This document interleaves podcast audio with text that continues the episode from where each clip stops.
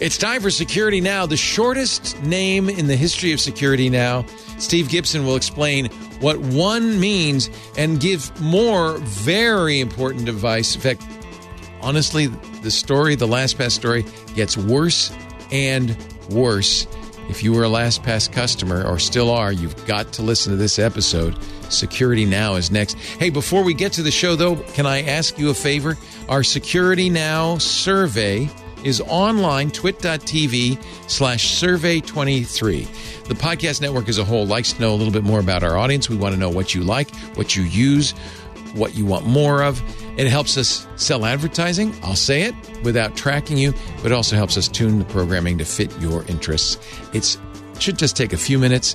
It's absolutely optional, but it sure helps us a lot. You have to the end of the month. Twit.tv slash survey 23. Now, on with the show. Podcasts you love. From people you trust. This is Twit. This is Security Now, episode 905, recorded Tuesday, January 10th, 2023. 1. Security Now is brought to you by Tanium. Tanium unites operations and security teams with a single platform that identifies where all your IT data is, patches every device you own in seconds, and implements critical security controls, all from a single pane of glass. Are you ready to protect your organization from cyber threats? Learn more at tanium.com slash twit. And by Drata. Too often, security professionals are undergoing the tedious, arduous task of manually collecting evidence. With Drata, say goodbye to the days of manual evidence collection and hello to automation, all done at Drata speed. Visit drata.com slash twit and get a demo and 10% off the implementation. It's time for Security Now. Yes, it is. You've been waiting all week. I know you have. Security Now maven, legend, man about town, Steve Gibson is here to talk about the latest security news. Holy cow, Steve, last week's Leaving LastPass episode Oh. was a biggie. Yeah, it uh, it absolutely broke all of the records that we've had for. I mean, just judging, uh, you know, my my immediate feedback is to look at the number of likes and retweets on my weekly announcement of the podcast, and last week's was about eight times more than we've ever had before. Um, and actually, as a consequence of that, and the the feed, the nature of the feedback that I received through this next week, um, we're going to continue because uh, what happened was interesting. Uh, we have to have a follow up to last week's Leaving LastPass episode. Um, and I want to share the news of the creation of a terrific PowerShell script, complete with a friendly user interface, which quickly deobfuscates any LastPass user's XML format vault data. Um, what it reveals is what we expected, but seeing is believing, and it's it's a little startling to see what's there with no decryption of the vault needed. Then we're going to examine, as I said, the essentially the conclusions drawn and the consequences of the massive amount of avid and in some cases rabid listener feedback received since last week. Um, there were some truly startling things that listeners of this podcast discovered when they went looking. So uh, we got a great picture of the week, and this episode's title is unique for us. It's just a single digit. I thought I made a mistake. I thought there was an error typing the uh, title. It's just Security one. Now. Number one. Security Now, episode 905 for January 10th, 2023, titled One. Okay. And everyone Okay. will find out why uh, in a little bit. there was a Broadway show called Nine, uh, and now there's an episode of Security Now called One. There no, no one knows why, but you will find out in in in a moment, shall we say? Uh, and I'm very curious to hear about uh, what's going on with the uh, with LastPass too. I Uh, think you're you don't know how curious you need to be. Oh, uh, there there's something really something you you really asked more. me if I could try this XML uh, formatter on my Vault data, and I deleted my vault uh, more than a year ago. So, and I hope to God so did LastPass, but that's a question for later too. Mm-hmm. First, let's talk about our sponsor for this portion of the show. Those great folks at Tanium. Uh, the industry's approach to cybersecurity, says Tanium, is fundamentally flawed. What? That's a challenging statement, but think about it. Uh, IT management, security point tools, they give you a slice, a small piece of the solution needed to protect your environment. We've said that all the time. Security is requires a layered approach, right? Unfortunately, a lot of these tools promise they can stop all breaches, and that's obviously not true. But here's the problem for a lot of managers, a lot of IT professionals. You're making decisions based on stale data, old information, and it that is no way to defend your critical assets from cyber attacks. And if you've got tools that don't talk to each other, that's another huge problem. You've got a, a, very varied and aggressive team of attackers going after you all the time. You need to be as smart, as effective, as aggressive as they are. It's time for a different approach. You need Tanium. Tanium says it's time for a convergence of tools, of endpoints of IT ops and security. They have solutions for everybody government entities, education, financial services, retail, healthcare. These people trust Tanium's solutions for every workflow that relies on endpoint data. With Tanium, you can do almost instantaneous asset discovery and inventory. So you know every IT asset down to the molecule in your estate.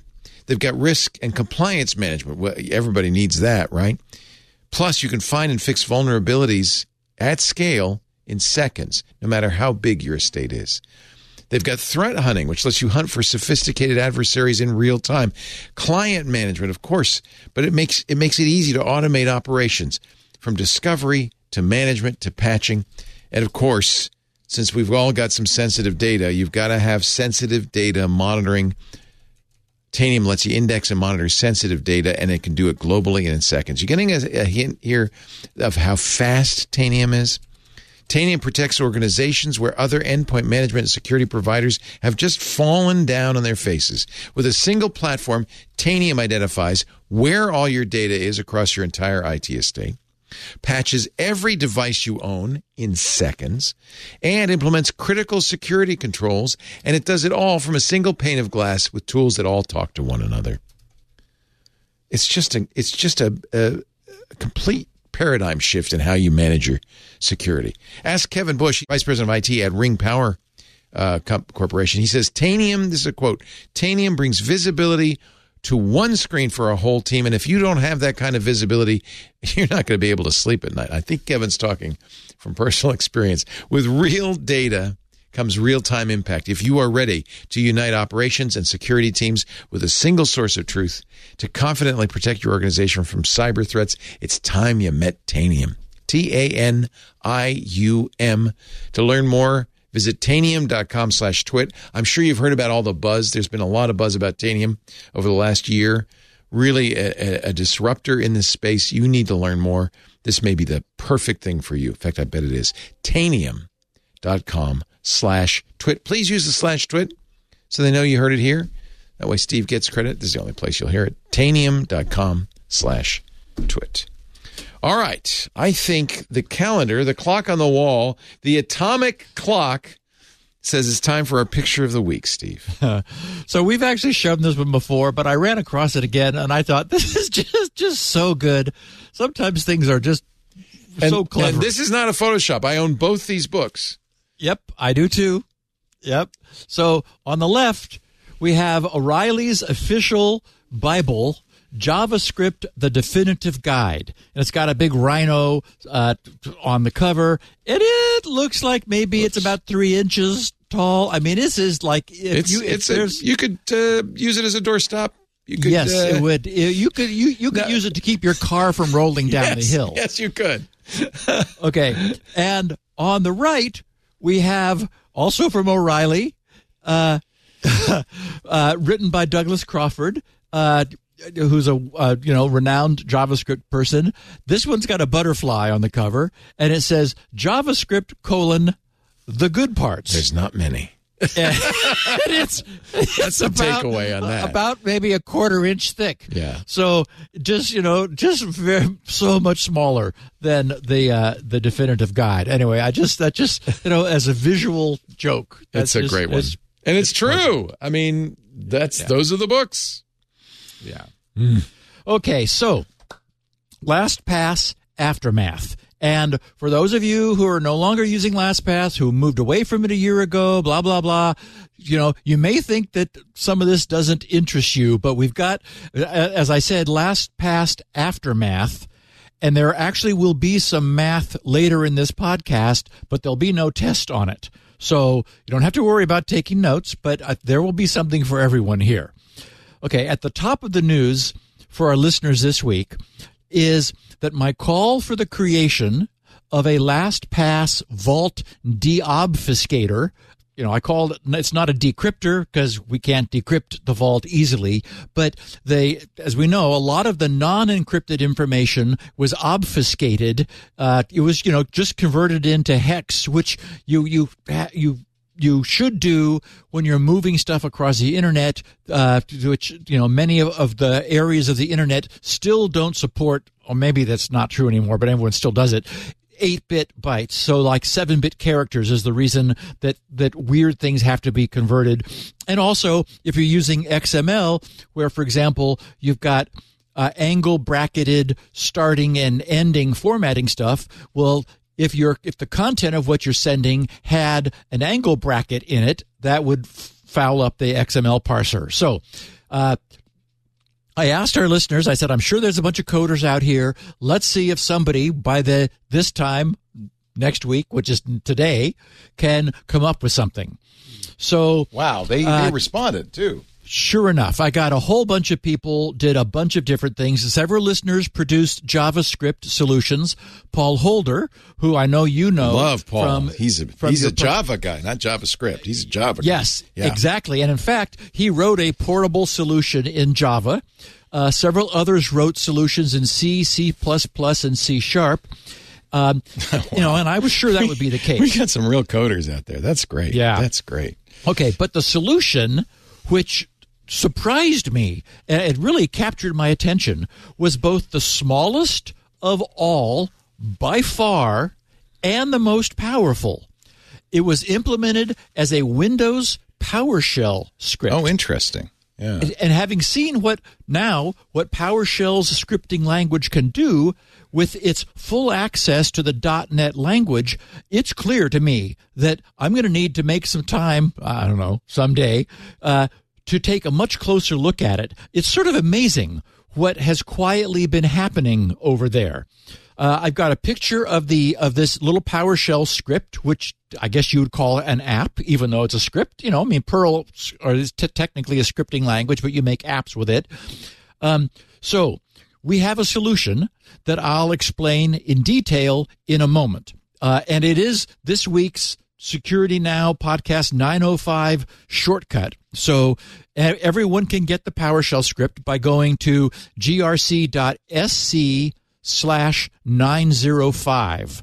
And when you hit enter, that'll present you with a zip file. Um, well, anyway, I'll explain all that in a second. So, uh, the way we got here is almost as interesting as what we got. And I confess that it would have never occurred to me. Uh, it began with a Twitter DM from a listener named Rob Woodruff. Rob tweeted to me. He said, All right, Steve, you asked and I delivered. I wrote a PowerShell script to parse the XML file that is your LastPass vault. Identify any values encrypted with ECB rather than CBC, and decode the URLs from hex to ASCII. I chose PowerShell so that it will run on any modern Windows computer. It's not fancy, but it appears to work. Now, he's not actually talking about this at the moment. Not fancy, but it appears to work. You'll need to specify the in file, out file, and format parameters on the command line. None of that's still true. Or it will prompt you for them. In file is the path and file name of the XML file, your LastPass vault. Out file is the path and file name of the output file. He says format is the format of the output file, either CSV, you know, comma separated values, or HTML. Anyway, and then, and then he sent me a link. You can download it here. And he sent me a Dropbox link. Okay, so that was Rob's first of what ended up being many messages between the two of us. Um, and that's, as I said, far from where we ended up. About four hours later, this was on Friday evening, he followed up. He said, This version of the script has a GUI. And then he sent me a Dropbox link, you know, so a graphical user interface. Upon seeing this, as I said, I, I, I thought, okay, I'm going to have to pay more attention to PowerShell. So I replied, Holy crap, Rob, you're a PowerShell wizard. I'll check this out tomorrow. Thank you so much. To which Rob replied, My pleasure, Steve. I really enjoyed the process. First time doing a GUI in PowerShell. Not sure I can claim the title of wizard, though. I had ChatGPT do most of the heavy lifting. Um, and he said, speaking of which, if you haven't Wow. played around with it, Maybe ChatGPT is a PowerShell wizard. he said, speaking of which, if you haven't played around with it, meaning ChatGPT, you must. It will blow your mind. Okay, now, I mean, mind blown. I said, okay, being unsure whether Rob might be pulling my leg, I, I wrote back. I said, Rob, are you not kidding?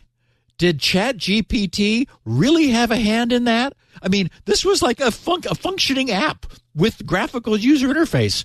And he said, Steve, I'm not kidding. ChatGPT is supposedly fluent in every written language, including programming languages. I told it in English what I wanted to do, and it spat out PowerShell code. Well, more It's than that, it's apparently familiar with the LastPass XML form. He said, It's not perfect, of course, and I spent a lot of time debugging the hex to ASCII conversion. Ultimately, I ended up using a code snippet for the conversion that I found using Google because ChatGPT couldn't seem to figure it out.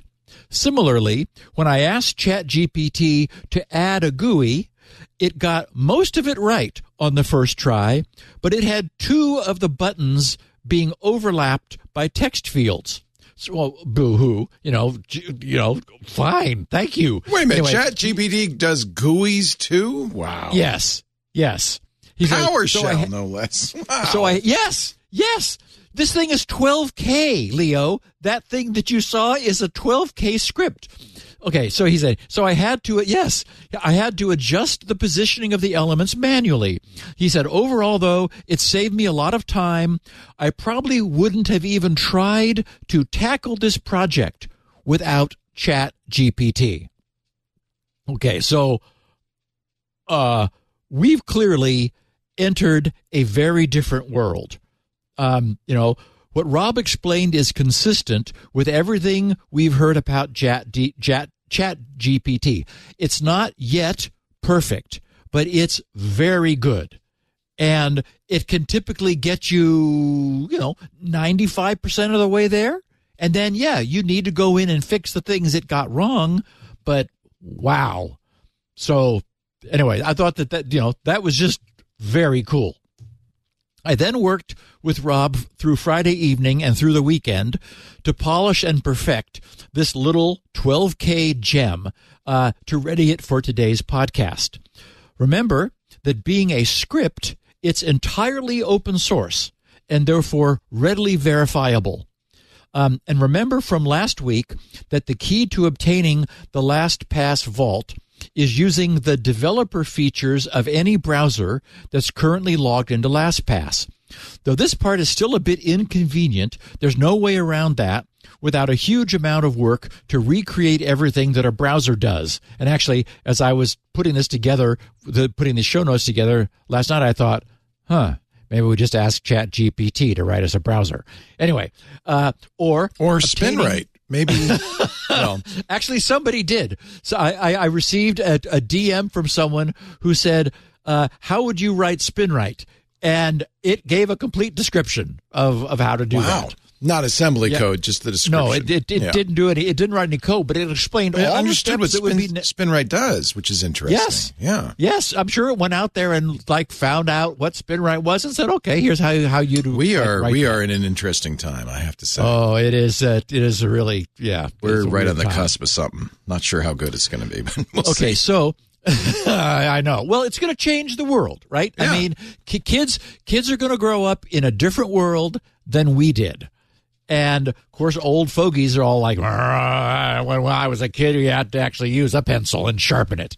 Uh, but you know, Yeah, I say that all the time. I know how that is. So so it's necessary to still involve the the developer console of the browser okay so just to to i want to give people the the instructions they need uh, especially those not familiar with running a powershell script so first grab the powershell script that rob wrote from my server I, I'm hosting it, although he also has it on GitHub, and there's an update button on his GUI that'll take you over to his his page on GitHub in case you know it it goes through some revisions.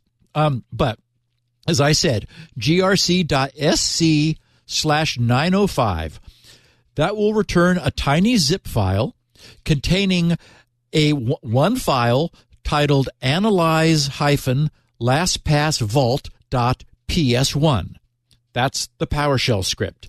And as we've learned on this podcast, encapsulating the script in a zip prevents Windows from tagging the script inside the zip with the dreaded mark of the web. So you don't need to see the warning about the dangers of using something that's been downloaded from the internet. Um, as a very useful security measure, Windows will no longer run unsigned PowerShell scripts. And before this all began, I didn't even know you could sign a PowerShell script, but turns out you can, and I did. So since I didn't want anyone to be put off by that, I mean, you know, you it gives you all kinds of scary warnings and things, and you can say, "Yeah, run it anyway." Uh, uh, and since signing also does a useful verification that nothing has been altered, I signed Rob's final script with GRC's EV code signing cert. So Windows will see that it's been signed and it will run it all without complaint. So after downloading it, launch a PowerShell prompt with window, you know, fr- from the Windows menu, or you can just type PowerShell into the search box and it'll it'll get you there. Uh, this does not need to be run with elevated admin privileges, so anyone should be able to do this. Start the script by entering, and this is odd, you, and, you know, reminiscent of Linux. You need to say dot backslash and then analyze hyphen lastpassvault.ps1 um, in order to to get it to go. That's just and then say press- execute it from this directory. exactly Yeah, from the current otherwise. directory. Yeah, 'cause it's not don't the- don't don't don't go looking around Yeah, for it. It's not in the path. Um, um, then, uh, oh, anyway, so, and so press enter. The Analyze LastPass Vault app will be displayed on your desktop. You'll find complete instructions there in the app itself, right there in, the UI for proceeding. So you can likely race off on your own without the rest of this. But I, I, you know, I can provide a little bit of additional background for clarification. With Rob's app running, switch to the browser and log into LastPass so that you're looking at your vault, like you know many people did last week when we first talked about the way to grab your vault.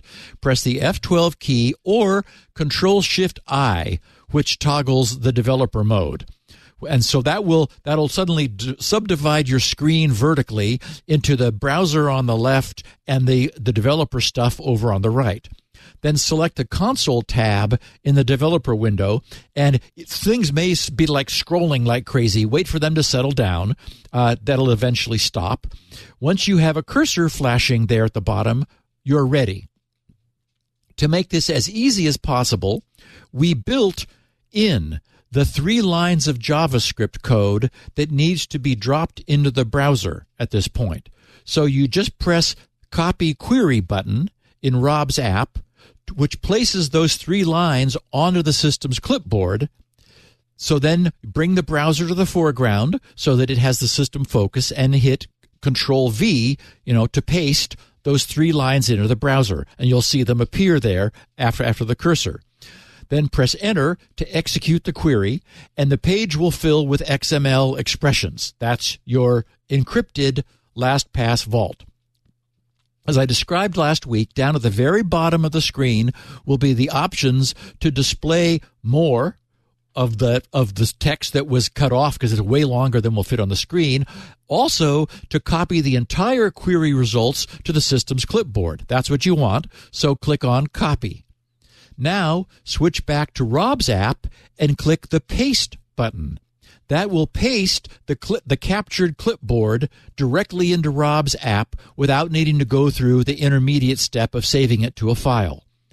And note that if last week you had already copied your XML format vault out of a browser um, and you know may have terminated your account with LastPass, you can also provide Rob's app with that file name to load and then process. Okay, so with the vault made available to the app, either by pasting it or opening a file. Specify an output file name to receive the deobfuscated data and choose the output format, either CSV or HTML. Uh, the CSV format will ideally require something in your system for viewing it, like Excel. Uh, I like the HTML format since your browser, and we all have a browser, will happily display that. So set the file name ending in either CSV or HTML as needed and finish by clicking Analyze. The file will be written and then the resulting file will be launched for display by whatever handler the you know your system has registered for handling that type of file.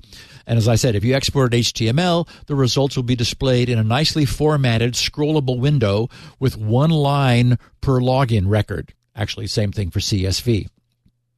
So, Rob's app displays an OK on the far left if the encrypted account information was encrypted using the better CBC cipher mode.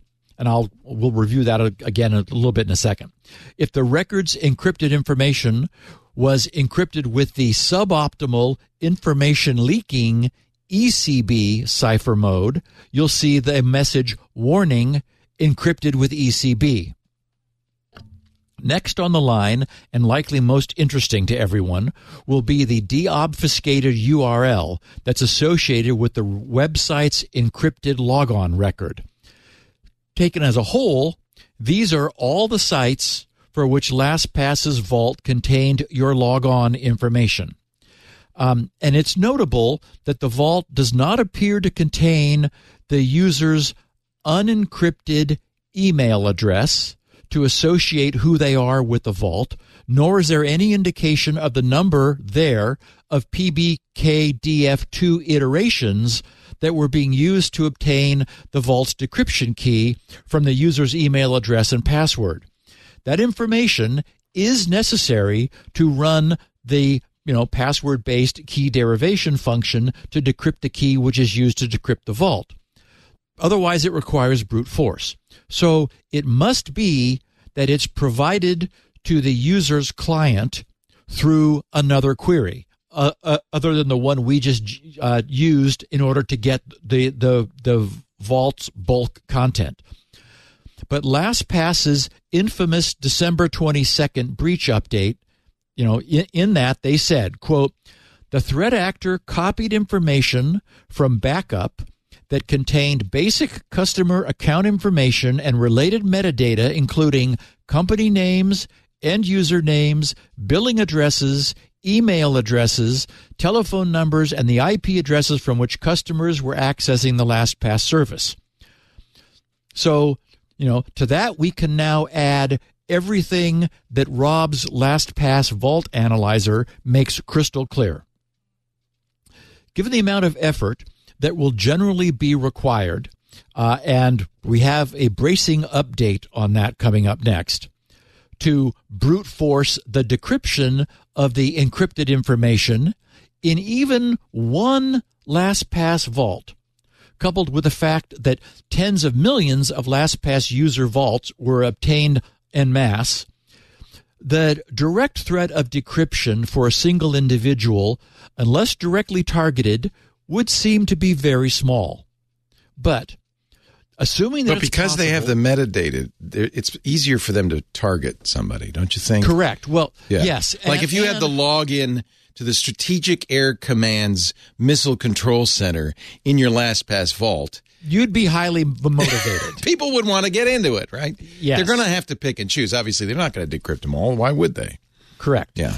But assuming that it's possible for the bad guys to associate company names, end user names, physical addresses, email There addresses, telephone numbers, and Yeah. IP addresses with specific vaults, and that must be possible because LastPass has to do it, and this is the information that they lost. It's the metadata that they didn't encrypt. E- yes, even without any decryption, what you get is a comprehensive dump of exactly who logs on exactly where. Right. And if you scroll horizontally all the way to the right of Rob's HTML output, there's also a last touched field Oh, jeez. conta- containing a time code that shows when the last logon at that domain occurred. oh, my God. So even without the use of any brute force decryption of the vault's encrypted contents, this represents at best a significant privacy compromise Yes. for every LastPass user. And and Every LastPass user. could have. There was no technical reason they didn't encrypt that data. They could have. Yes. Um, Other password was- managers do. Yes. Well, I, so I wa- I did a test. I was wondering why they didn't encrypt the URLs. So I thought, well, maybe if I'm not logged in, so that my vault is encrypted, right? If I'm not logged into LastPass, so I have no vault present, Yeah. um, maybe LastPass doesn't add the little LastPass highlights to the username and password field if it knows it doesn't have the ability to fill that in. Who so I thought, okay. And it, By it the way, turns out, Bitwarden does not do that. A lot of password managers don't. I think that's a silly little JavaScript feature. Go ahead. Turns out So, what? It, it turns out that's not the case. That- Which is Oh. to say, no, no, it, it, it, it, it, which is to say, LastPass always puts that It's in always there. all of the username Yeah. and password fields. So I was trying to give them the benefit of Yeah, the doubt, no, saying, well, maybe they're being smart about where the not. user, you know, where it knows the user has the ability to log in. No. So I, so Leo, I can find no rationale. And we're not saying done that, they should encrypt it with AES 256 in your vault, but they should probably hash it uh, so that it, I mean, it shouldn't be plain text in your metadata in the vault. A lot of I see stuff. no re- I, I I don't I don't There's no yet benefit to may- do it I don't way. yet see a reason for Yeah. them doing it, and I tried one idea, but Yeah. that wasn't it. And you could see why. So there, there is already a class action lawsuit, and the guy who started it claims, and we haven't verified this, but claims that he lost fifty three thousand dollars in cryptocurrency. You could see why this is important. If you're going to attack somebody, find somebody maybe who has a shared crypto wallet on Coinbase. You know that kind of information is being leaked. It gives you prioritized a way to prioritize which vaults you go after. oh wait, um, honey, there is way more coming. Oh no! I mean, it's perfectly possible. Oh. We don't know that there is somebody right now running, you know, his old Bitcoin mining apparatus because he doesn't have any use for that anymore. Uh, against all of the vaults, and just the first ones that come out are the ones he's going to use, right? Because they have bad passwords or whatever, or their PBKDF2 is 500. Um, one last note before we look at what's been learned from a week of feedback from our listeners, uh, which, as I said, is a little bit bracing. Oh boy. If executing Rob's PowerShell script produces errors rather than the presentation of a nice graphical interface, as it initially did for me on my Windows 7 machine, I wanted to note that it's possible to update any Windows PowerShell support, even Windows 7, to the latest version 5.1. Microsoft wants you to have it. So I have a link for that at the bottom of page four of the show notes that will help anyone update their PowerShell script just in case you get an error. Okay. So next, uh, what more do we know this week that we didn't know last week after our listeners had the chance to understand and peruse their LastPass settings?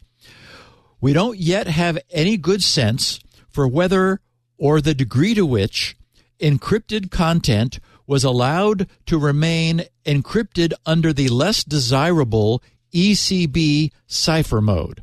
I expect feedback from the use of Rob's analyzer to fill a lot of that information for you know to fill in a lot of that information for us next week. So I'd appreciate knowing when and how many ECB warnings, if any, are seen by our listeners. I didn't have any ECB encryption in my vault, even though I'm sure that I had login credentials dating from my first use of LastPass. Rob reported that his vault contained one ECB encrypted entry. This would be So a really old password, right? I mean, Yeah, well, I had really old ones too. So uh, it's just there, we don't there's a know lot what the that's- we don't know what the we don't. time frame Yeah. was of we're of having to, dropping we're having to ECB. sort of re- we're having to reverse See, engineer again. some of This, is something we need to know, and LastPass has not Yep. been forthcoming with. Yep. Yeah. Okay, but the ECB versus CBC issue is not that much of a big deal. I don't I don't want to overstate that since AES ECB electronic code book being based upon the AES cipher has a block has a cipher block size of 128 bits sets of 16 8 bit characters, thus forming a block of 128 bits, are encrypted from that pattern of 128 bits into a different pattern of 128 bits. That's encryption. So this means that every instance of the same password will encrypt into the same pattern of 128 bits.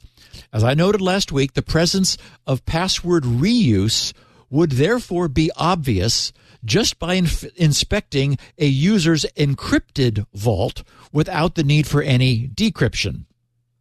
By comparison, AES CBC cipher block chaining uses both the encryption key, which would not change from one password to the next, and also a random initialization vector. You know, think of it like salting a hash. It is different for every password. So this would completely obscure the presence of any identical passwords. Otherwise, I really can't see any reason for for preferring one over the other. But that's a But good that's reason. a big one, yeah. Because Yes, uh, yes. now the guy again, we're we're talking about triaging the vaults. Yep. You could you could look at a vault and say, look at that, 400 uh, reused passwords uh, without decrypting, and that's a So- big deal. um, we're going to likely learn by this time next week. We'll have we'll have feedback from our listeners who have used Rob's tool. We'll Good, know how much ECB is still around. Okay, now Leo, are you centered over your oh, ball? Oh no! now what? oh no! Okay. By far, yes. Mm-hmm. the most worrisome fact that was revealed when our listeners checked the settings of their LastPass vaults was the degree to which many, and I do mean many, of their password iteration settings were found to be below the 100,100 iterations mark. Hmm. And in a revelation that I'm still trying to get my head around, I heard from many listeners whose PBKDF2 iteration count was set to one. What? Yes, one, and thus the title of today's podcast. One. One. One. Many people have an iteration of one, which is to say, why bother? What does that mean? It mean you could? I mean, you still have to. Rev, you a hash I- cannot be gonna- reversed, but you could use rain, rainbow tables easily here. Uh, no, because it is salted. So Okay. I, I've got all the I've got all the math here. We're going to understand what oh, this means. Okay.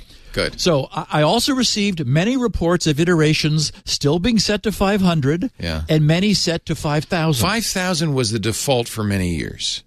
5,000, it was uh, up until five years ago, Yeah. it was 5,000. That's when it changed to the, the 100,000, 100. And as we mentioned on Ask the Tech Guys on Sunday, the OWASP recommendation is three hundred thousand.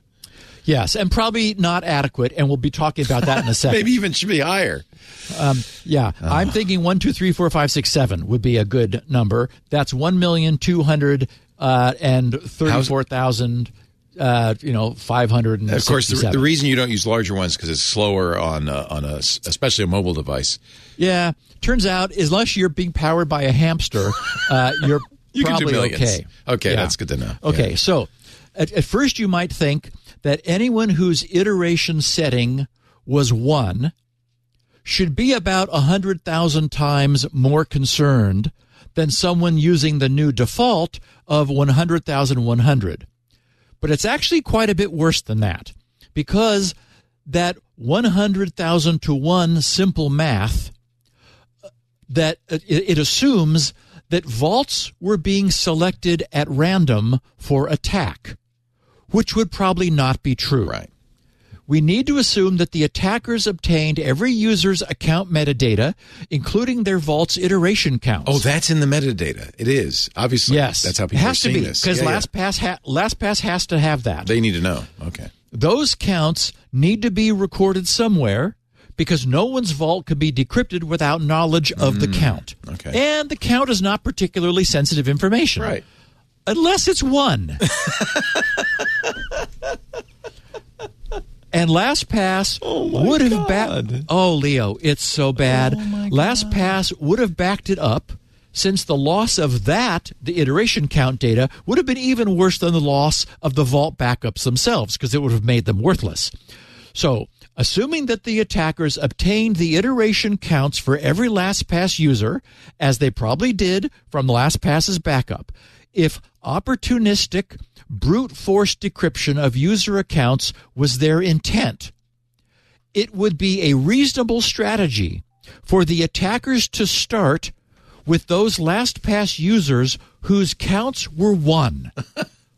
Why would they not? Actually, this would be a good use for a PowerShell script to triage the millions of vaults you have, looking for low iteration counts and perhaps maybe some uh, custodial Bitcoin wallets or you know things Leo, things that you ju- really want. j- just ask ChatGPT. To, to- He'll do it, or she'll do it, or it'll do it. Yeah. So, which one should I crack first, Chat? Uh, yeah. Unfortunately, there's a well known expression to describe the situation in which all of those LastPass users who, at the time of this breach, had their LastPass password iteration counts set to one. And that expression is low hanging fruit. Do we have a theory how somebody could have one? It was never the so- default. Uh, yes, it was. What? Yes. In the earliest days of LastPass, one was the default. for the first four years, from 2008 to 2012. Oh, I didn't because realize. One, one a, a salted hash was considered strong enough. That's enough. That's and of course then. one iteration. That's that's what it was when I looked at it, and I said, "This is fine." You know, Yeah. you need to salt. You need. You can't just hash. salted. You need to salt yeah. your hash. We've said that many And times. so yeah. th- there was no problem. Okay, so last week we did not look deeply into the actual performance of today's GPU enhanced password cracking. This week we need to get a sense of scale. Current estimates of GPU hardware enhanced password cracking places the time required to crack a 100,100 iteration PBKDF2 protected password where that password has high entropy of 50 bits at 200 years. So, one GPU, um, 100,100 iterations, high entropy password, 200 years. But since GPU use scales linearly, dividing that cracking task among 200 GPUs, one year. which is which is now quite mature cracking Sure. technology, Sure. could crack the same password having 50 bits of entropy in one year. Mm. Okay, so one GPU, 200 years, 200 GPUs, one year. But I also note that studies have shown, Wikipedia says it too, they agree, that most practical passwords have an entropy of around 40 bits. A lower entropy because you have to remember it. They're not Yes. truly random. It turns out that it's difficult to actually get 50. Yeah. So, okay, we'll get back to what lowers true entropy in a second. Okay, but having 40 bits of entropy is approximately 100 is approximately 40 versus 50. 40 is approximately 1000 times weaker Oh. than 50 bits Oh, that's a problem. Because bit strength scales exponentially. oh boy. In, in other words, random bits are worth a lot because each additional truly random bit on average doubles the time required to crack. So the difference between 40 bits and 50 bits is 10 bits. 2 to the power of 10 is 1024. Thus, a thousand times weaker. Okay, so if we assume that our attackers will have the use of 200 GPUs, which in this era of GPU laden cryptocurrency mining rigs seems entirely reasonable, cracking a typical password having 40 bits of actual entropy would require 71.338 days. Yikes. If that if that password was protected by 100,100 iterations of PBKDF2. Okay, just to restate that because this is an important benchmark. A typical strength password 100,100 iterations of key derivation that's attacked by a 200 GPU password cracking rig would fall against that attack in an average of 71.338 days. So if you're thinking that all of those 100,100 iterations might still not be providing you with sufficient protection, you're probably not entirely wrong. Mm. Using 1 million iterations would be 10 times stronger, bringing us to 713 days, just shy of two years. Eh, that seems much safer. Okay, but the very bad news is it for all those whose LastPass iteration count was, for whatever reason, discovered to still be set to one. And there were many such people who reported that this past week. And those are our listeners. Those are yes, those are ex- not ex- unsophisticated people. Those are our listeners. Yes. Yes. Those same 200 GPUs could crack that same 40-bit entropy password in an average of 61.56 seconds. A minute. Or just over one minute per single iteration password crack. Wow. Given that, it appears to be the height of negligence, if not bordering on criminality, that for some reason, for whatever reason, many listeners of this podcast and I'm sure a great many more non listeners have no effective protection. Sad. This is the, the, most loyal LastPass users, the ones who started using it in the very earliest days, which, by the way, is probably you and me. Yeah. Yeah. Uh, Fortunately, you and I moved to 100,000 we did. five years ago when we, we talked about this. Yep. Yep. They have no effective protection from the cracking of their LastPass vaults and the resulting disclosure of every single one of their website logon credentials, their credit cards, and, as you mentioned before, any other confidential documents and personal papers that were stored for them by LastPass. Okay, now, not one of these many people told me that LastPass had reached out to them to explain that due to their effectively non existent password encryption, they are at heightened risk following the data breach and that they should immediately rotate all their login credentials being managed by LastPass and assume that any information stored in their LastPass vault had been compromised. As far as I know, that has not happened, and it certainly should have. LastPass knows everyone's iteration counts and now so do the criminals who stole them. LastPass somehow failed to update those iteration counts for a decade after the default was raised from 100 to 500 in June of 2012. And they have not immediately and proactively assumed responsibility for that by informing their users, whose iteration counts were dangerously low, in many cases set to one, that, unfortunately, they should now assume that the encrypted content of their LastPass vaults is now in the hands of criminals. The industry at large has been grumbling about LastPass not being forthcoming about the details of the breach. But we now have all the information we need to assess LastPass's culpability. A couple of weeks ago, when I was first uploading uh, updating myself on LastPass's client settings over the holidays. I changed my iteration count from 100,100, where, thank goodness, it was still set after we talked about this five years ago, to 350,000, as is now recommended by OWASP. That change of my iteration count took, oh, f- perhaps five seconds. I had to provide my LastPass master password again so that the LastPass client could rehash that password under the new iteration count. And that was it. This could and should have been automated since its first increase from 1 to 500 back in 2008.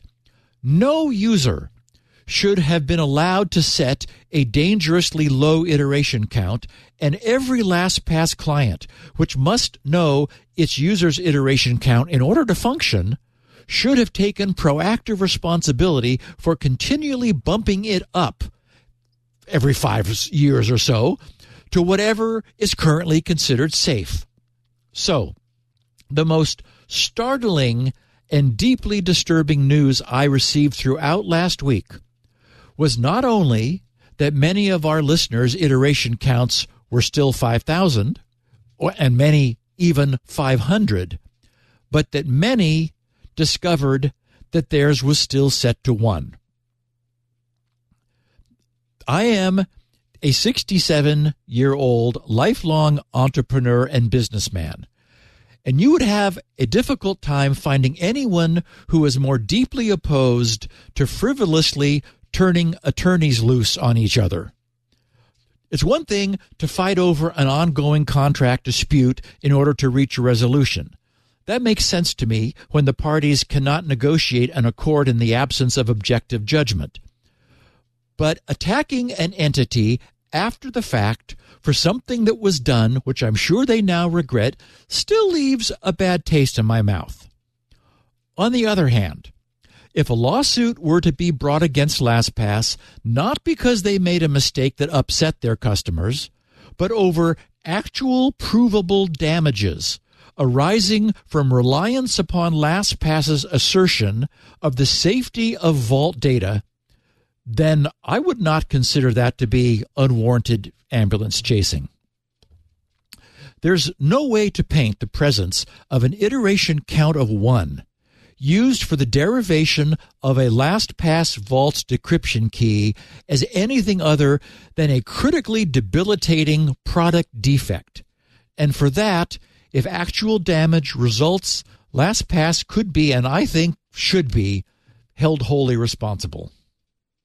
So I should point out that uh, all the password, major password manage- managers, including our sponsor Bitwarden, LastPass, use PBKD or uh, 1Password use PBKDF2. So I just went into my Bitwarden and set my PBKDF2. It's in the security keys section of your settings. I set it to two million. Uh, if and if everything, and of course, what I'm going to do is see if anything got really, really slow. I bet it didn't. Uh, frankly, the processor on my iPhone is better than the processor on this Lenovo. uh, but uh, assuming that everything's usably slow, but not too slow, I'm going to keep it at a high number. And so that's a warning that others should also do this, right? Doesn't just it's not a LastPass only problem. The Bitwarden default is 100,000, um, but it should be, let's set it higher, right? Well, after we take a break, okay. we're going to talk about the, the true strength of our passwords. Okay. Especially since I probably my master pass uh, password prob in all likelihood has is might not be 40 bits of entropy. it might be a little bit less, as probably it is for a lot of people, because you have to memorize it, right? Yep. Uh, exactly. So I use you know a passphrase exactly. and some numbers and stuff, but I bet you that's certainly not fully random. That's for sure. That's our next. That's our next topic. Oh, good. You are so good. You anticipate everything. Um, uh, get the show notes, grc.com, because there's a lot of information in there. You should always get them anyway. grc.com. When you get the, the show, uh, I'm wondering if we should push it out in the RSS feed too. We can do that. Uh, push a PDF of the show notes along with the uh, show. Would you have any objection to that? No, no. Um, I'm thinking maybe we should start doing that because they're so valuable. Um, I don't know. Uh, listeners, let us know if you, you know, I mean, a lot of people would get it. We go, what did I get? I don't want it. Um, but I think it would be valuable. Anyway, let's talk about our sponsor, then back to the show. Uh, we go. Uh, the show today is sponsored by Drata. If you want to live life at Drata speed, you need Drata. Drata is, well, let's put it this way it's to help you collect the data for your compliance needs, right? I think a lot of organizations are still doing this manually. And if your organization is having trouble achieving continuous compliance, especially as you grow and you scale, it could well be that manual evidence collection is really not ideal. Drata is a leader in cloud compliance software. G2 says it is, right? They streamline your SOC 2, your ISO 27001, your PCI DSS, your GDPR, your HIPAA, and other compliance frameworks so that you get automatically 24 hour continuous control monitoring. You focus on the stuff that matters, scaling securely. Let Drata keep you compliant. With a suite of more than 75 integrations, Drata easily integrates with your tech stack through applications uh, like AWS, Azure, GitHub, Okta, Cloudflare, countless security professionals from companies like Lemonade and Notion and BambooHR have shared how crucial it has been to have Drata as a secure and trusted partner in the compliance process. Drata is personally backed by SVCI. That's the reason I mention that is because SVCI is a syndicate of CISO angel investors, security experts from some of the world's most influential companies who know how important this is. Drata allows companies to see all their controls and easily map them to compliance frameworks so you gain immediate insight into overlap if you've got it. You can start building a solid security posture you can achieve and maintain compliance, and you can expand your security assurance efforts all with less effort. Uh, Drata's automated dynamic policy templates support companies new to compliance and help alleviate hours of manual labor. If you think about it, the words manual and security don't really go together. The integrated security and awareness training program they offer, uh, automated reminders ensure a smooth employee onboarding. Uh, they're the only player in the industry to build on a private database organi- uh, architecture. That's that's really important. It means your data can never be accessed by anyone outside your organization. That's what we're talking about today on the show. All customers receive a team of compliance experts, including a designated customer success manager, because they know your success means their success. In addition, they've got a, this is great, a team of former auditors, people with lots of expertise, more than 500 audit, audits between them. They're available for support and counsel. And you can say, hey, what about this? What about that? These are, these are people who enforce the rules with a consistent meeting cadence. Drata keeps you on track to ensure there are no surprises, no barriers, Oh, and Drata's pre audit calls are great because they'll prepare you for when the audits begin. It's nice to have that confidence going in. With Drata's risk management solution, you can manage end to end risk assessment and treatment workflows. You can flag risks, you can score them, you can decide whether to accept, mitigate, transfer, or avoid them. Drata maps appropriate controls to risks, which simplifies risk management and automates the process. And Drata's Trust Center provides real-time transparency into security, security and compliance posture, which improves sales, security reviews, gives you better relationships with your customers, your partners, because they know you're doing it right. Say goodbye to manual evidence collection. Say hello to automated compliance by visiting Drata, Drata, D-R-A-T-A dot com slash T-W-I-T. Drata. Bring automation to compliance at Drata speed. D-R-A-T-A drata.com slash twit. Get a demo, get 10% off. Go there right now, drata.com slash twit. We thank them so much for supporting Security Now and remind you, as always, you support the show too when you use that URL, especially the slash twit part, because then they know. Oh, yeah. Oh, yeah. They heard about it on uh, Steve. Oh, my. Back to uh, all the nasty. Uh, I am centered on my ball as we continue okay. So uh, I want to amplify something I touched on both last week and this week. I mentioned that an increase in iteration count provided a linear increase in strength. whereas the increase in strength provided by adding bits is exponential. I want to be certain that everyone fully appreciates the implications of that. A few weeks ago, when I increased my LastPass's client's iteration count from 100,100 to 350,000, that gave me an increase of 3.497. So about three and a half times. But not, you know, not four times. But if I had increased my password's entropy by just two bits, that would have been a full factor of four increase in cracking resistance. True entropy is quite difficult to calculate because few of us are using, you know, very few of us are using a chunk of text from GRC's perfect passwords page for our master password, since those are impossible to remember. So we have the situation that a single character's true entropy is difficult to calculate.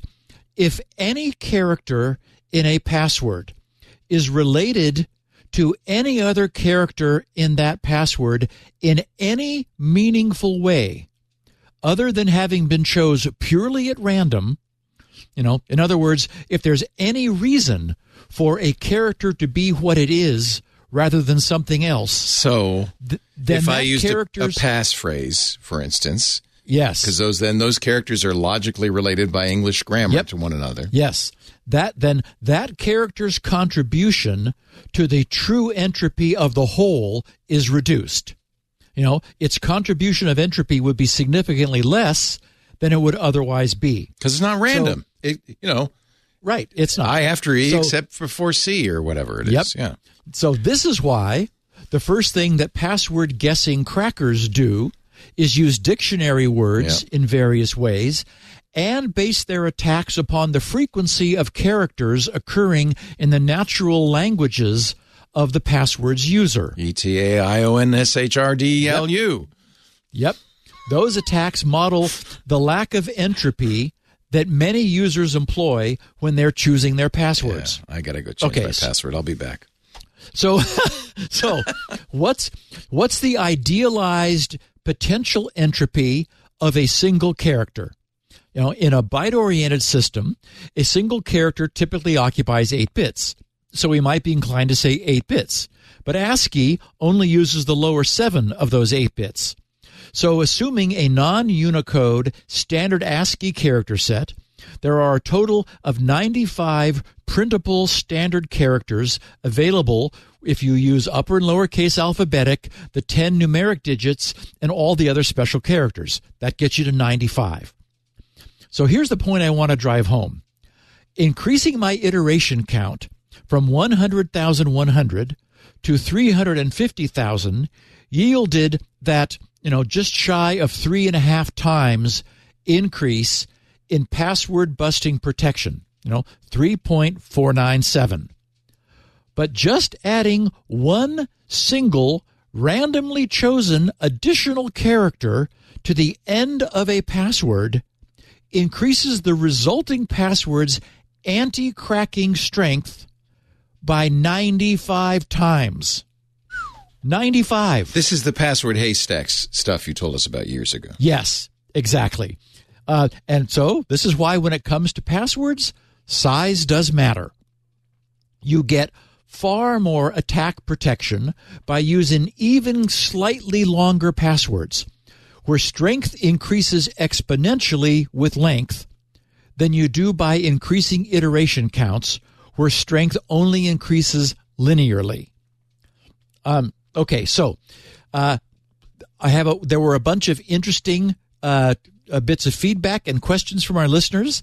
I'm going to continue talking about some of these things using them as the prompting.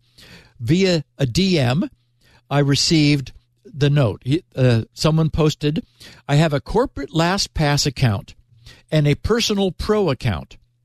The personal account was updated to 100K iterations, but the corporate account was still at just 5K. My personal account is still exposed, though, because I took advantage of the ability to share passwords between my personal and corporate accounts to reduce the number of logins. I assume that if they crack the corporate, they would have the personal anyway. Good news, my password has more than 25 random characters derived from your perfect passwords.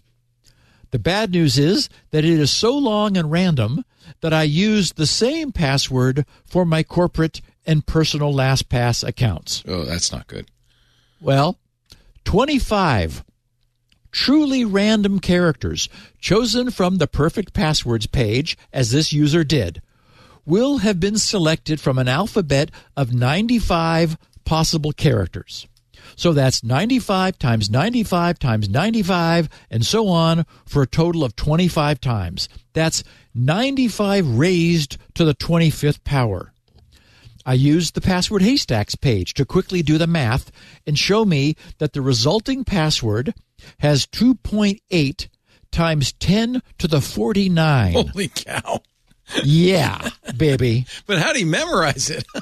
No, you you you, you don't. You you have that somewhere else. you write that somewhere. Okay. Yes, you, you you you keep that in your Apple notepad and and you know copy and paste it. Oh, Lord. And importantly, all of those characters are all equally likely Oh, to appear combinations. True entropy.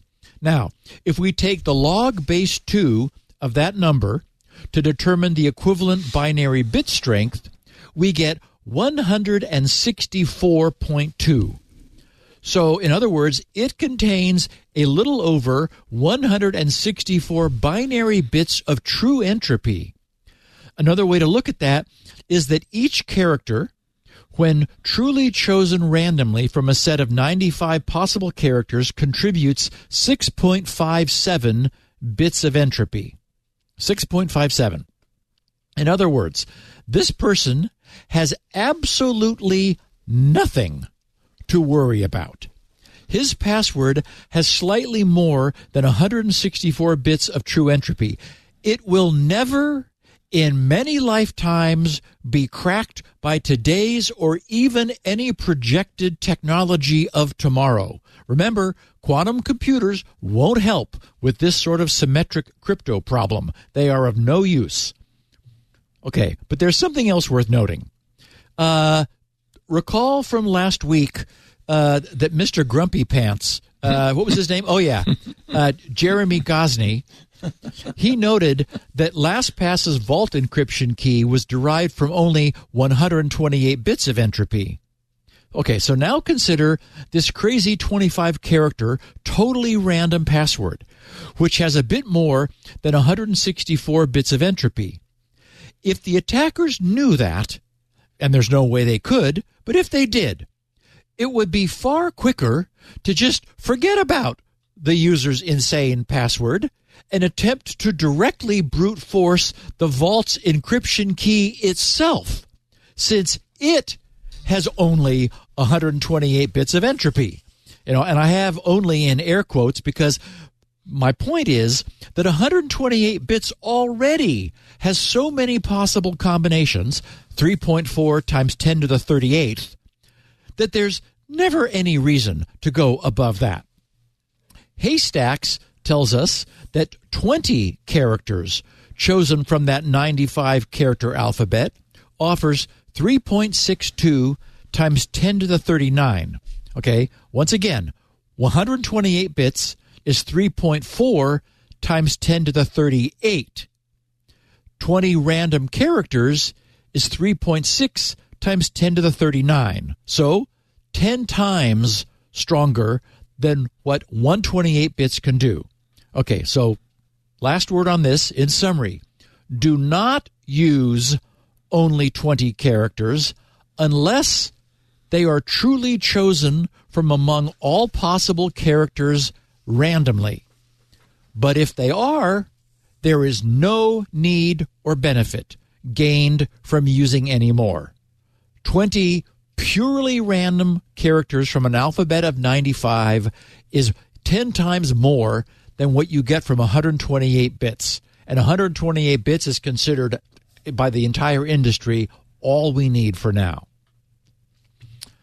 Um, Dave wrote on Security Now episode 904, Steve asked for feedback on the current value of the LastPass password iterations field. Mine was set to 1. I have no idea how slash why it is 1 because I never changed it. Well, there's why. Needless to say, I have downloaded and installed Bitwarden and I am changing the password on every site in my vault as rapidly as I can. so, yes, Dave has the right idea. He was typical of many of our listeners. And there's an example from among many of what our listeners discovered to their horror last week. And sadly, it might be because he never changed it that it remained set to one. As you said, Leo, the most loyal early adopters of LastPass, they're the ones who are, you know, in a phrase, effed. Uh, as we know, he should not have had to change it. That should never have been his responsibility. But we're on the outside here looking in. We have no idea, you know, of the real story behind this iteration fiasco. Um, but there is no way to forgive this from LastPass. None. This is more than a mistake. This had to be someone's boneheaded decision. With their acknowledgement of the importance of increasing the iteration count over time, evidenced by its default being jumped from 1 to 500 to 5,000 to 100,100, someone must have made the decision not to bother bringing older existing iteration counts into compliance with current best practices. Someone must have decided that it would, I don't know, result in too much customer confusion and support calls, so let's just leave it wherever it is. and the galling thing is that it could have been done 100% transparently. I am no smarter than their crypto people. So they know this too. When the user provides their email address and password to log into their client, at that moment, the client has everything it needs to perform the upgrade transparently. Start iterating on PBKDF2. Pause at the current iteration count and take a snapshot of the current key at that point. Then keep going to the new larger iteration count and take a snapshot of that new key. Now, decrypt the vault with the current key, which was sampled midstream, then re encrypt the vault with the larger final iteration count key. And finally, update the stored iteration count. Done. Totally transparent, no user confusion. And a company as big as LastPass, now focused on the enterprise and everything for like for reasons I can't possibly explain. Never did that. I mean, not only is not everybody at 100,100, there are people at 5,500, there are people at 1. And change your passwords. Hey, everybody. Leo Laporte here. I am the uh, founder and one of the hosts at the Twit Podcast Network. I want to talk to you a little bit about what we do here at Twit because I think it's unique. And I think for anybody who is uh, bringing a product or a service to a tech audience, you need to know about what we do here at Twit. We've built an amazing audience of engaged, intelligent, affluent listeners who listen to us and trust us when we recommend a product. Our mission statement as Twit is to build a highly engaged community of tech enthusiasts. Boy, already you should be, your ears should be perking up at that because highly engaged is good for you. Tech enthusiasts, if that's who you're looking for, this is the place.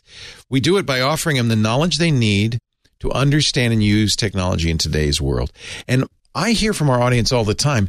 Part of that knowledge comes from our advertisers.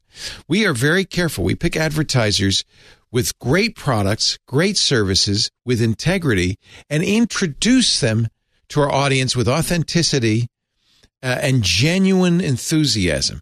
And that makes our host read ads different from anything else you can buy. We are literally bringing you to the attention of our audience and giving you a big fat endorsement. We like to create partnerships with trusted brands, brands who are in it for the long run, long term partners that want to grow with us. And we have so many great success stories. Tim Broom, who founded IT Pro TV in 2013, started advertising with us on day one, has been with us ever since. He said, quote, we would not be where we are today without the Twit network. I think the proof is in the pudding. Advertisers like IT Pro TV and Audible that have been with us for more than 10 years, they stick around because their ads work. And honestly, isn't that why you're buying advertising? You get a lot with Twit. We have a very full service attitude. We almost think of it as kind of artisanal uh, advertising, boutique advertising. You'll get a full service continuity team. People who are on the phone with you, who are in touch with you, who support you from with everything from copywriting to graphic design. So you are not alone in this. We embed our ads into the shows. They're not they're not added later. They're part of the shows. In fact, often they're such a part of our shows that our other hosts will chime in on the ad saying, yeah, I love that. Or just the other day, one of our hosts said, man, I really got to buy that. That's an additional benefit to you because you're hearing people our audience trusts saying, yeah, that sounds great. Uh, we deliver, always over deliver on impressions. So you know you're going to get the impressions you expect. The ads are unique every time. We don't pre record them and roll them in. We are genuinely doing those ads in the middle of the show. Uh, we'll give you great onboarding services, ad tech with Podsights that's free for direct clients gives you a lot of reporting, gives you a great idea of how well your ads are working. You'll get courtesy commercials. You actually can take our ads and share them across social media and landing pages. That really extends the reach. There are other free goodies too, including mentions in our weekly newsletter that's sent to thousands of fans, engaged fans who really want to see this stuff. We give you bonus ads and social media promotion too. So if you want to be a long-term partner, introduce your product to a savvy, engaged tech audience. Visit twit.tv slash advertise. Check out those testimonials. Mark McCrary is the CEO of Authentic. You probably know him, one of the biggest uh, original podcast advertising companies. We've been with him for 16 years. Mark said the feedback from many advertisers over 16 years across a range of product categories everything from razors to computers, is that if ads and podcasts are going to work for a brand, they're going to work on Twitch shows.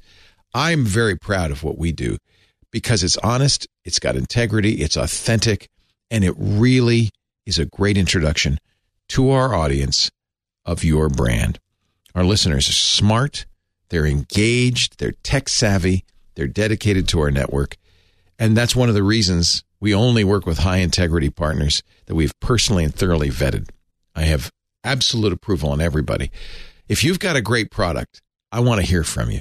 Elevate your brand by reaching out today at advertise at twit.tv. Break out of the advertising norm. Grow your brand with host read ads on twit.tv. Visit twit.tv slash advertise for more details, or you can email us advertise at twit.tv if you're ready to launch your campaign now. I can't wait to see your product. So give us a ring. Okay, David Lemire, he said, Hi, Steve. Thanks for the effort, excellent coverage of the LastPass breach and its consequences in SN 904.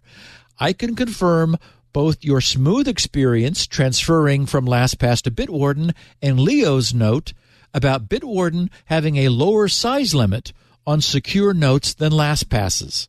I had to delete two uh, he said, I'm sorry, had to delete one or two very large notes before I could successfully import my vault. He said, thankfully, they were obsolete. He said, I have one technical security question. Given the threat of rainbow tables, wouldn't it make sense for each individual account to have its own iteration value within a suitably secure range rather than a common default value? He says, which I realize can be changed combining an unpredictable iteration count with salting the hashing process should raise the work factor for the creation of rainbow tables as well as the comparison process by a considerable factor. Okay, now I didn't mean to confuse things last week with my mention of the possibility of attacking known salt free hashing schemes with pre computation attacks. My intention was to paint a history to remind us of where we've been and how we got to where we are today. Everyone has always been protected from pre computation attacks by the inclusion of their email address as the salt for the PBKDF2 function. Joe Siegrist was doing this from day one with an iteration count of one. Unfortunately, back in 2008, Joe was, you know, as I said, also iterating only once through PBKDF2. And as we now know, for some unlucky souls, that, for whatever reason, was never changed. Um, someone is also likely to ask if a user deliberately set their iteration count to one, um, what would happen if they didn't understand what that was about? You know, you know, like what if that happened? My answer to that would be that it should absolutely never have been allowed. LastPass would certainly not allow any user to leave their password blank. A low iteration count is effectively no different. LastPass was lifting the count over time, and that should have always been the minimum that any LastPass user client would accept as its count. I received a question via email. Hello. About the LastPass breach, episode 904, the risk on passwords and metadata was explained very well. I wished the risk for files stored in LastPass could be explained too. For example, copies of personal ID, passports, driver's licenses. He said, I can go through all my passwords and change them, but changing my real life documents will be much more difficult. I guess many other LastPass users will have this problem too. Thanks, signed Boris. So Boris makes a great point. We didn't stop to consider much, you know, that we're only talking about login credentials primarily, you know, the, but the many greater privacy dangers that might arise from having the contents of the LastPass vault's secure notes storage compromised. Depending upon what was in there, the damage from disclosure could be significant. Oh yeah, my socials in there, my driver's yeah. license, my passport, everything. Yep, full identity theft information. Abs- oh, good lord, yes. So I also received a bunch of these, uh, basically saying, replying to at SGGRC, I exported all my stuff to Bitwarden earlier tonight. The process couldn't have gone more smoothly, up and running on both my laptop and phone. Yay. So I was glad for that. Bitwarden, I'll say it again, is a sponsor, but that's not that has nothing to do with anything. I uh, explained my my rationale. we like it because it it's open week. source. There's all sorts of benefits. Yep. Incidentally, so I have changed my PBKDF2 to two million, as I said, which I think is as large as it can go. I don't. I, I guess there's no practical limit, but I noticed now I've because I also changed my password, so I got logged out everywhere. That it only added a few seconds to loading the vault, so yep. a minor, minor amount of time. That's two yep. million. That's that's big. I also one of the nice things about LastPass, I changed my password because I want more entropy, and I used password haystacks to pad it out and all that stuff. But uh, they also give you the option, risky though it might be, and they explain the risk of rotating your vault key. That's that 128 bit key of for your vault, and you can do that as well. And I thought, you know, I've had this for a couple of years. Maybe I should rotate that vault key too. So uh, yeah. they really give you the options you need, I think, to to make sure you're safe, even if that vault got exfiltrated. Yep, and I I will have a request from uh, for Bitwarden. We'll oh, get good. to here by the by well, the end of the show. I, I know some people, so. um, okay, so via uh, direct message, Steve, I listened to your podcast twice, but what I don't understand is I thought you said it would not matter if somebody had our blob of data because the keys only reside on our devices. So even if they had our master password, how would they crack into the blob without having the keys? Thanks for all you do. Okay, so if there was some confusion there, let me clear that up. The key that's required to decrypt the LastPass vault key is derived only and completely from three pieces of information the user's email address, the user's password, and the iteration count. No other information is required. The only one of these three things that LastPass and the attackers do not know is the user's password. They have their email address and iteration count. So, with an iteration count that's too low, it's quite feasible for a modern attacker to simply guess and test at ultra high speed all possible passwords until they find the right one. Also via direct message. Hi, Steve. Do you think that having a non standard number of iterations, let's say 168429, makes that particular password not worth the effort to try to decipher, since 95% of all passwords will have either 5,000 or 100,100 iterations? And this question came up often. Since each user's iteration count is known, making it non standard will have no effect. If the attackers have adopted, you know, that low hanging fruit first strategy, which is what seems by far the most likely way to reap the rewards of their score, they would sort the entire LastPass Vault backup database by iteration count and prioritize attacks against all of those unlucky souls whose iteration count matches the title of this podcast. From there, sorted by iteration count, they would proceed upward. And let's not forget that a significant amount of privacy related information is, per, is immediately available since all of the URLs for the sites where we have stored our logins is in the clear. Someone named Zapper uh, tweeted to me at SGGRC Steve, being a long time and very trusting listener, I have been a LastPass user on your recommendation. I will now migrate to Bitwarden. May I ask you to clarify the security risk if my LastPass master password was 20 plus characters? Okay, Zapper's question is also quite common. So I want to reiterate that longer is always better, even much better. And more random is also better because it increases true entropy. But as for 20 plus characters, if your password is truly 20 random characters, that's 131 bits of true entropy, which is absolutely secure. So, no need to go larger. Via DM, LastPass he says, I changed my 30, 30 character master password, but I still feel uneasy. I started changing all passwords, but have not migrated off of LastPass yet. Any thoughts on ensuring LastPass removes all vault info upon cancellation of user account? So that's a really good question. I think LastPass needs to affirmatively answer this question uh, if they don't have it already somewhere in, in their FAQ. Um, this user is not talking about the consequences of the theft immediately, but rather the safety of remaining for a while, I guess, with LastPass. A 30 character master password will be very, very, very secure. Even if it's the lowercase alphabet with one in order A, B, C, D, E, F, G, H, I, J, K, L, M, N, O, P, you know, and so forth with, you know, the digits one, two, three, four scattered among the 26 letters somewhere to pad it out to 30.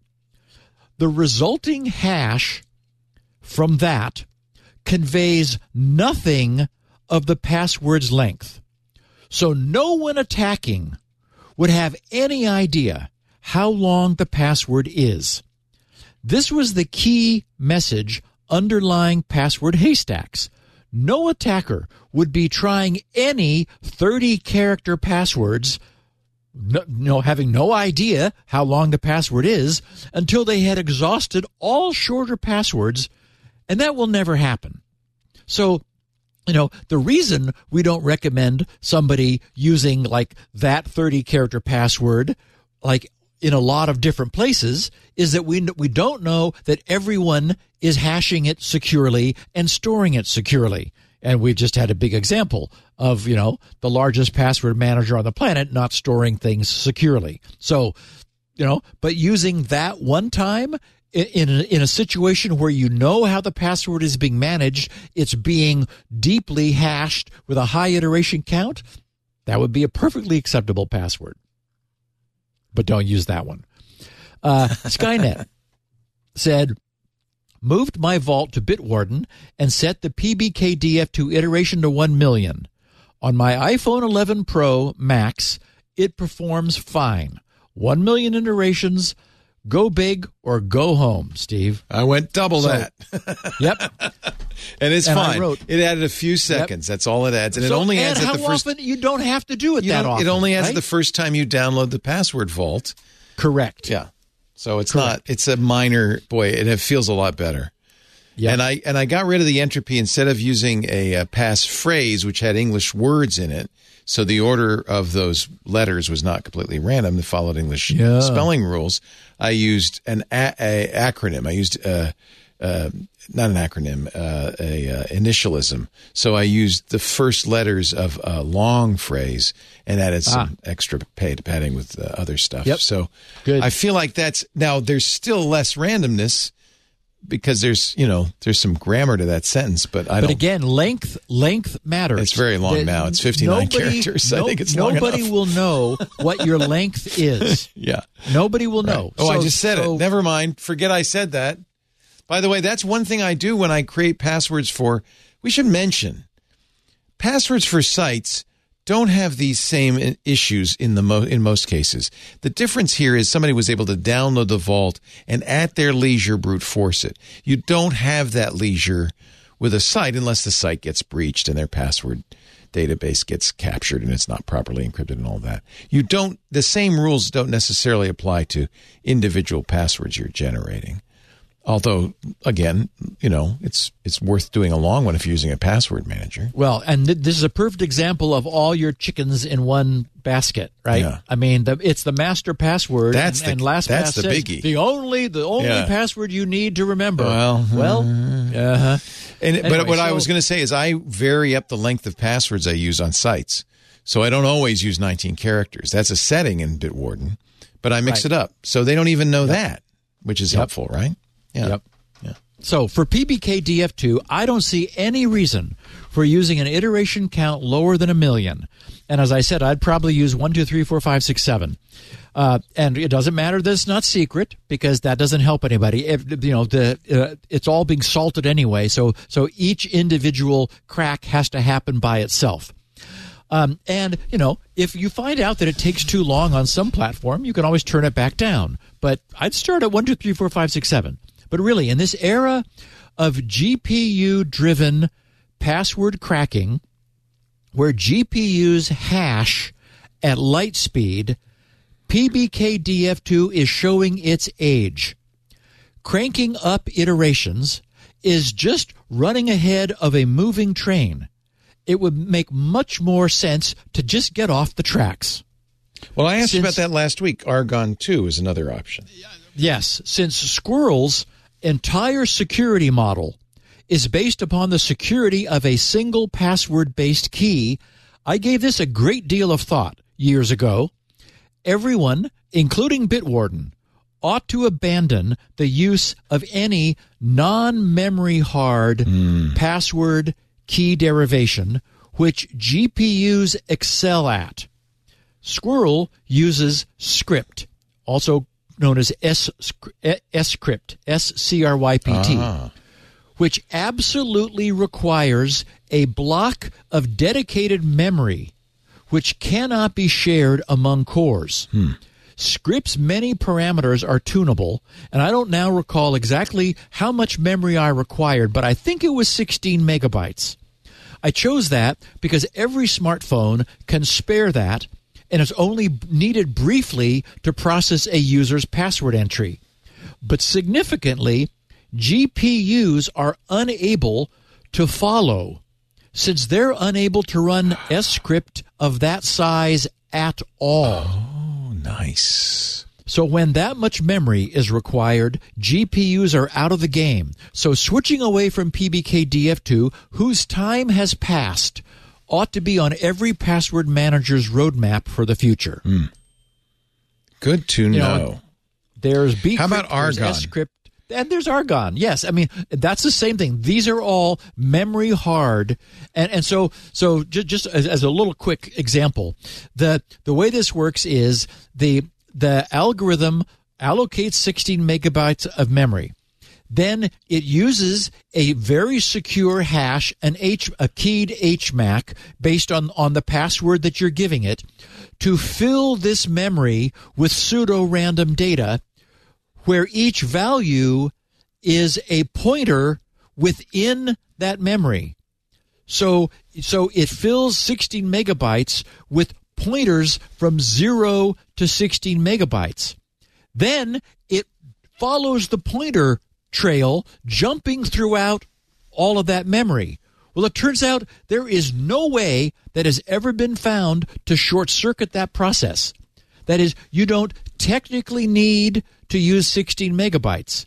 But if you didn't, you would need to compute what some random pointer somewhere out there in 16 megabyte space would be it, and then when you go to it, you would need to then compute what the po- what the other pointer somewhere else would be. In other words, if speed is your goal, the fastest way to solve this puzzle is just give it 16 megabytes, let it fill it with pointers, and follow these pointers all around hell and gone, you know, w- w- within this 16 megabyte space, and and the, the path you take ends up uh, ends up resulting in the key that this thing synthesizes, and it cannot be short circuited, and no GPU can do this. Hmm. So you just switch to something that GPUs cannot do. And then you're not constantly having to, to, as I said, run ahead of the train, staying on the tracks. You just say, nope, let's use a different protocol. And again, I, I've been using, you know, a SQRL uses a 16 megabyte uh, scrypt algorithm and it runs everywhere perfectly on iPhones and Androids. Nobody has ever had a problem with it. And it cannot be accelerated by a GPU. Okay, a couple last bits. Uh, Robert V.D. Bremen, he said at SGGRC, thanks for the honest podcast on LastPass. Your vetting years back made me use it for many years. Now moving to Bitwarden. Now that I'm changing my 1,000 plus passwords, I see how broken the pass the system of password login really is. Why is there no change password API? And you know, it's a really good question. A uniform, standardized, cross site password change API would make rotating all of one's passwords an automatable operation. Right. I think that the problem is that it's mostly per site resistance. One of the complaints most people have is that every site is different, has different password requirements, additional bells and whistles like security questions or not, uh, and different password recovery approaches. And this arises from the fact that every site wants to be different. You know, there's no uniformity, so each site gets to invent the user experience flow that they prefer for their particular whim. You know, it didn't have to be this way, but it's the way it is. Okay, and last one. But and I Andy should point out the reason this is the internet is the way it is is because nobody sat down and designed the whole thing from scratch. If You they would had, never- they would have put a password rotation system in, but Yes, it wasn't and you- designed that way. Right. And you would never tell your mother that she must type HTTP No. colon S slash Yeah. slash. Even by the way, uh, no, that w- when somebody asked um, the creator, the founder uh, of the web. Uh, about that, he said, "I never thought humans would ever have to type that. It was supposed to be machine It was, readable. it was link. It, it was link following. Yeah. right? It wasn't Yes. supposed to be anything a human would ever have to see. So, You were on a page and it had nice English Right. links or whatever language. Right. You know, standard all under links the- to under some- the to hood. Yep. Yeah. Exactly. yeah. But that that's so Tim Berners-Lee did not design it. You know, that's but that's what happens in the real world. Stuff gets done and it works. and Yep. it changes, and all of a sudden you've got Twitter. it's called evolution or devolution. as it uh, might be. Okay, last one. A- Andy Olson tweeting from Average Andy. He said, At SGGRC, I listened to the recent LastPass episode switching to Bitwarden. Just wanted to note that password changes are necessary, but I found I can also change usernames on a lot of important sites. If user login is email, change that too. And yes, I agree with that, especially since today's standard for password re- recovery, you know, handling the I forgot my password event, is to send the password reset link to the user's account email. So, while it's not imperative, if it's easy for you to also change your account's email while you're at it, you know, from what it was when your LastPass vault was copied and stolen, then there's no reason not to. Okay, so once again, I've used up our time this week covering this news, which is huge for this podcast listeners since such a large number of us chose and have been using LastPass. But even for those who had not chosen, you know, to stay with LastPass or long ago chose a different password manager, all the information about GPU cracking strength and PBKDF2 iteration counts as universal, as is the need to urge whatever password manager you're using that it's time to move away and beyond PBKDF2. There are many cryptographically verified alternatives and they should be used. You know, racing ahead of GPUs no longer makes any sense. Um, as I said, next week we'll be able to get some sense for the for the amount of the ECB cipher mode that our listeners discovered in their LastPass vaults with the aid of Rob's and ChatGPT's very nice PowerShell script. But unlike this week's bombshell, that many iteration counts were one, the presence of any lingering ECB won't present a five alarm fire. I, I really wish uh, LastPass were giving us more information. I understand they don't want to because it's a black mark on their escutcheon, but I think their escutcheon has been scuttled already. So maybe you should just start Boy. telling us what we need to do.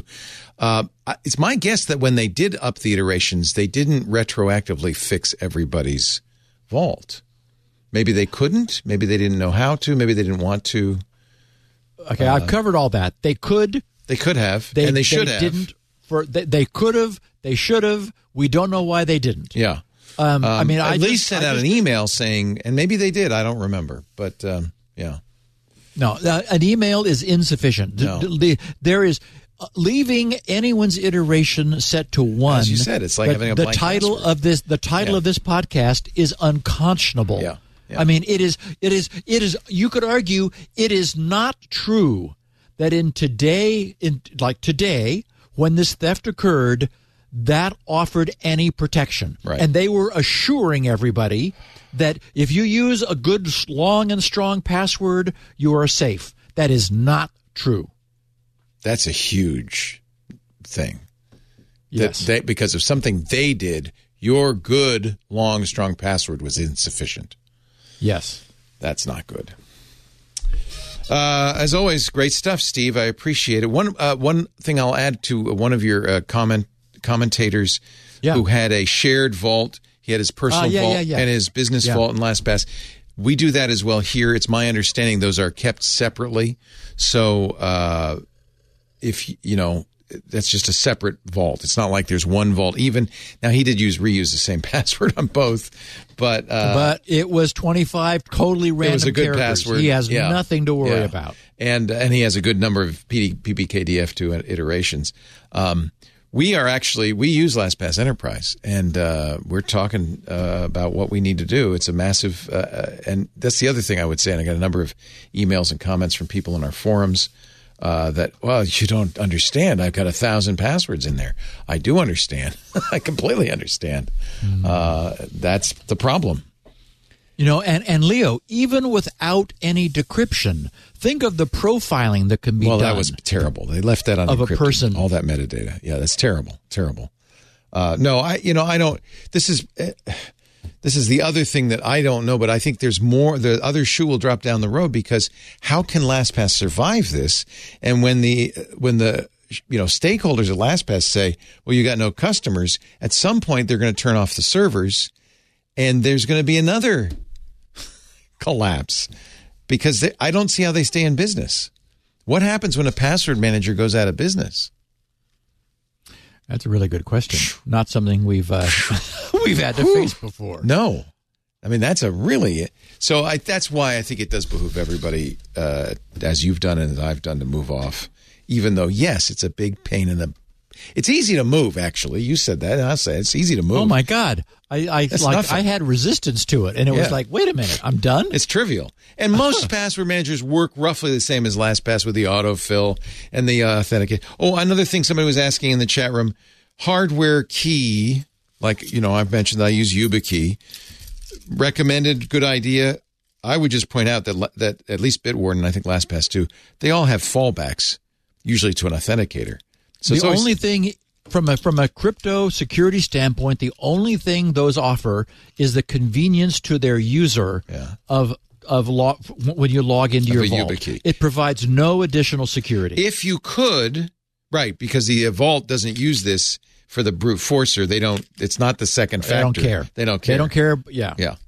Um, and if you turned off secondary fallbacks, then I guess this would be stronger than, say, an authenticator. Certainly, a lot stronger than an SMS message.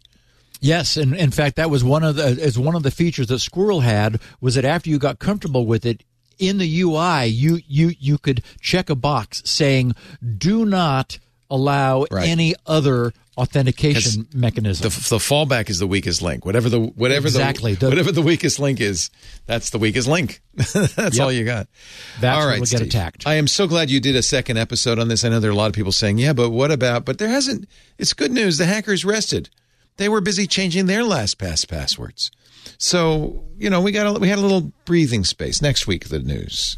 Next week. Yeah, we will we'll do a big news catch up. I'm sure, I- as I said, we'll briefly talk about how many people found ECB in their vault. I'll be curious. It'll just, Yeah. it'll be a yeah, it'll just be a, a you know a curiosity point. It's not the end of the world, uh, and but then we'll catch up on all the news that's been happening.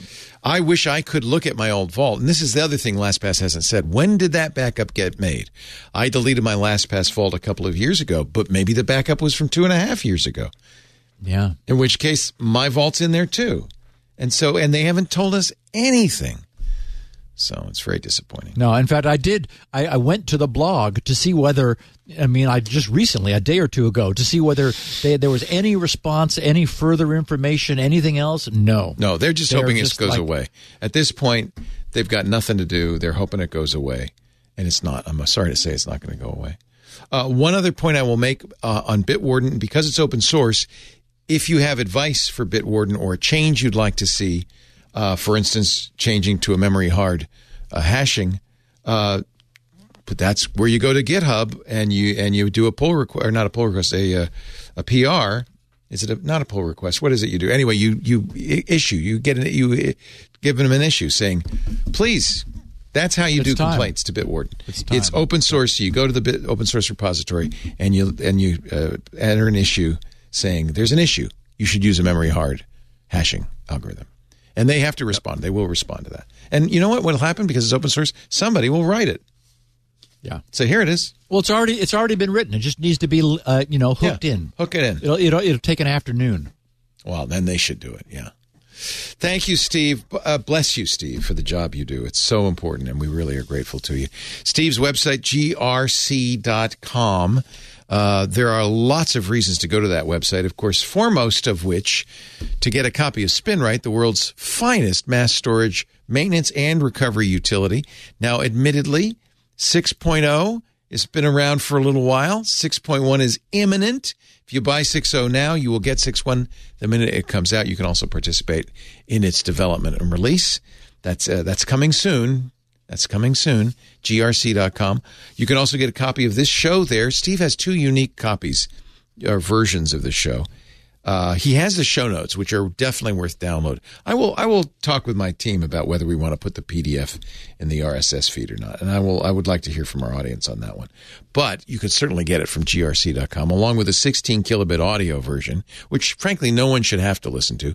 But if you don't have the bandwidth, at least you can get it. And the reason Steve does it is for the fabulous Elaine Farris, Collier, and court reporter who does those amazing transcripts. And that's the other form that is unique to Steve's site. The transcripts of the show written by a human so you can read along as you listen or search them. Very, very valuable. He also has this the full 64 kilobit audio there, grc.com. He's on Twitter at SGGRC.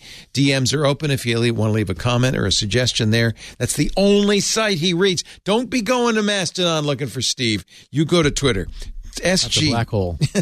SGGRC. uh, you can also go to our site, twit.tv slash SN to find yourself a copy. There's a YouTube uh, channel dedicated to security now that has every episode on it. Uh, you can subscribe in your favorite podcast player. We have video as well as audio. That's the unique format. We have, I don't know why you'd want video. I mean, Steve's a good looking guy. I'm not saying that, but I don't know why you'd want video, but you could get it if you want. Uh, what else? Oh, I should mention we do this show every Tuesday right after MacBreak Weekly. So that's roughly, very roughly, uh, supposed to be 1.30 p.m. Pacific. It's usually more like 2 p.m. Pacific, 5 p.m. Eastern, 2200 UTC.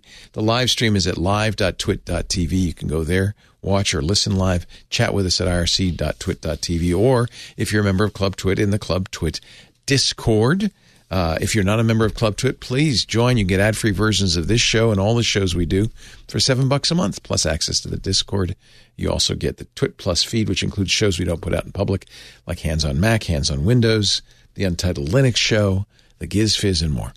Uh, twit.tv slash Club TWiT. Thanks in advance. Steve, I hate to wrap it up. Something exciting might happen with security. like we'll just have to get we'll be together back next with week. we'll be back with that news next week. Deal. See you then. Bye. Don't miss All About Android every week. We talk about the latest news, hardware, apps, and now all the developery goodness happening in the Android ecosystem. I'm Jason Howell, also joined by Ron Richards, Florence Ion, and our newest co-host on the panel, Huyen Tue Dao, who brings her developer chops. Really great stuff. We also invite people from all over the Android ecosystem to talk about this mobile platform we love so much. Join us every Tuesday, All About Android on twit.tv. Security now.